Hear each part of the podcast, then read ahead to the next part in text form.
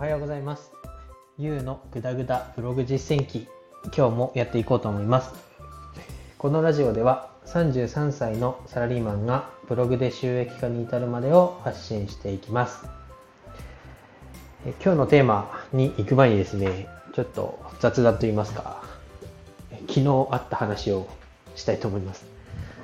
え昨日の夜ですね、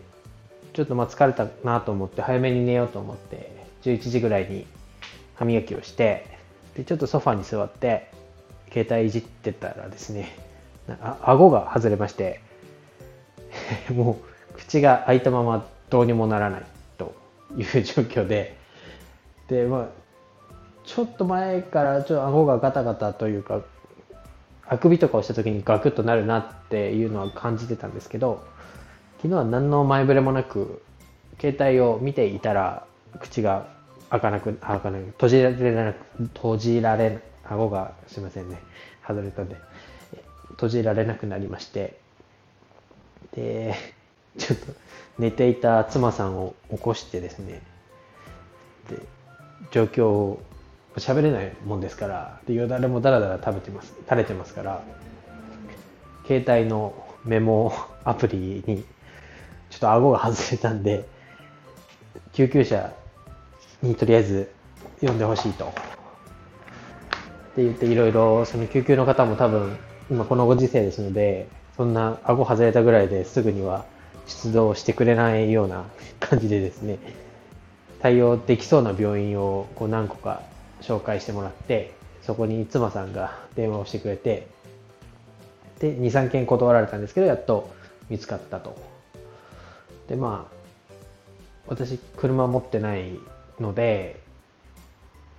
行く手段病院に行く手段っていうのがちょっと10キロぐらい離れたところだったんでタクシーを呼んで、まあ、行こうということになってまたタクシーを呼んでもらうのも妻さんにやってもらってでタクシーに家の前まで来てもらってでまあどういうどういうじゃないな行き先と今から乗る この人は顎を外れて物が喋れないんだと。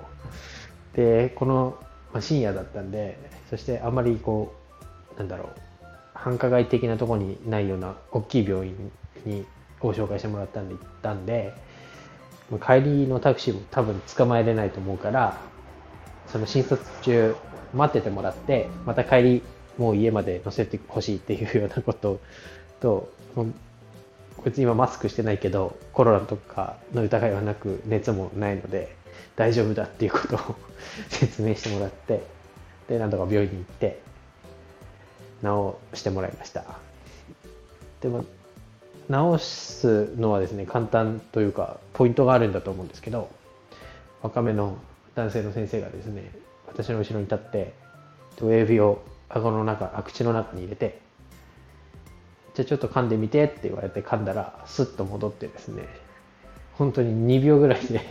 顎は治ったんですけど病院に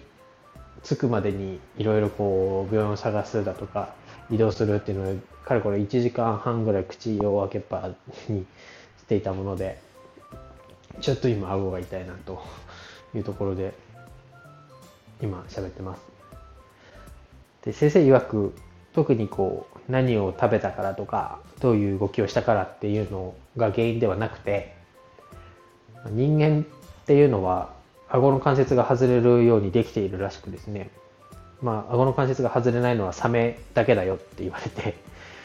特にまあ大きな口を開けるとみんな外れてて自然に元の位置に戻るようになってるんだけど、まあ、顎の神経だったりとかが疲れているとたまに戻らなくなってこうガクッとなっちゃう人がいるよっていうようなことを言われました。まあ、こんな経験をする人はなかなかいないと思うんですけど、まあ、何か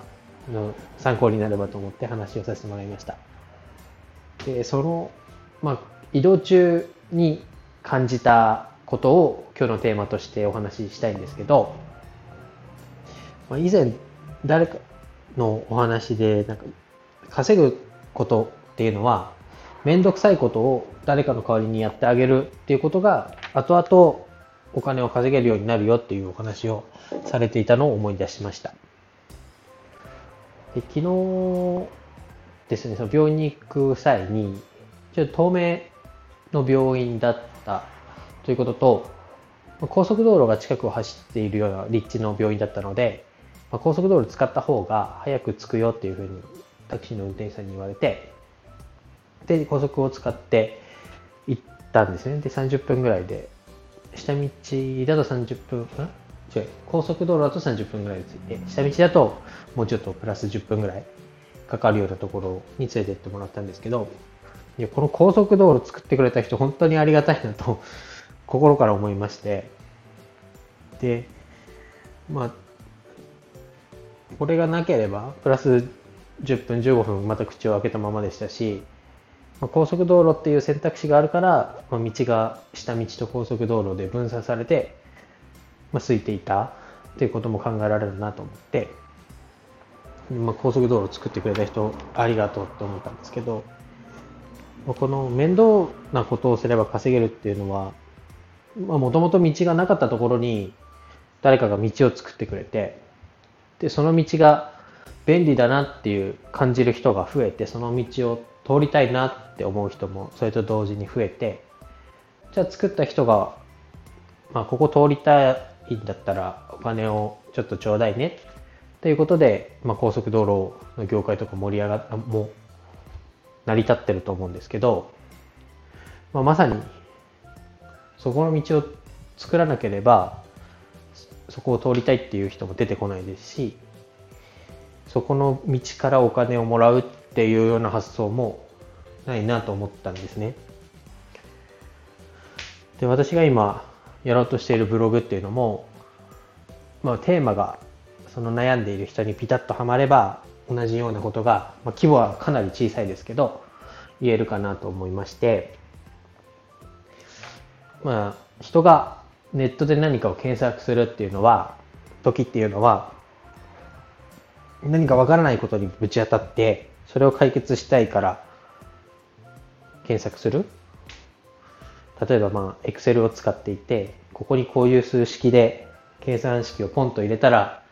全部の計算が1回で終わって楽なのになこういう計算式ないかなと思って調べてあやりたいことがここの記事に書かれてる。っていうような記事を参考にしてで Excel にポンとコピーして貼って問題解決みたいな流れになると思うんですけどその役割が、まあ、自分がやっているブログで誰かに価値提供ができるのであればそれはやがて、えー、その方法を見つけてくれた人とか私が紹介する商品に共感してくれた人に買ってもらってお金が発生するっていうような、まあ、道のりというか順序に似ているなっていうことが、えー、昨日感じました。まあ、顎を外しといてなんかそんなね正論みたいなことを言うのもあれなんですけどやっぱりこう昨日のボイシー、ね、ボイシーじゃない昨日のスタンド FM の方でも話させてもらったんですけど誰かに利益とか価値を共有してでその価値がいいなと思う人がじゃあそれを書いてる人はどんなやつなんだっていうところで自分のプロフィールなり他の記事なりに戻ってきてくれて